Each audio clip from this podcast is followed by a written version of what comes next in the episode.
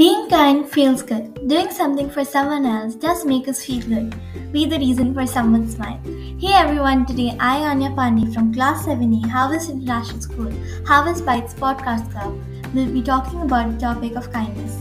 Kindness can mean different things to different people. The meaning is in how you choose to show it.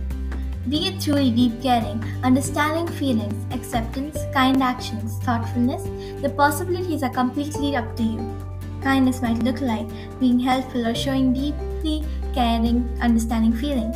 It may mean doing nice things without accepting nice things in return. But kindness is more than being nice.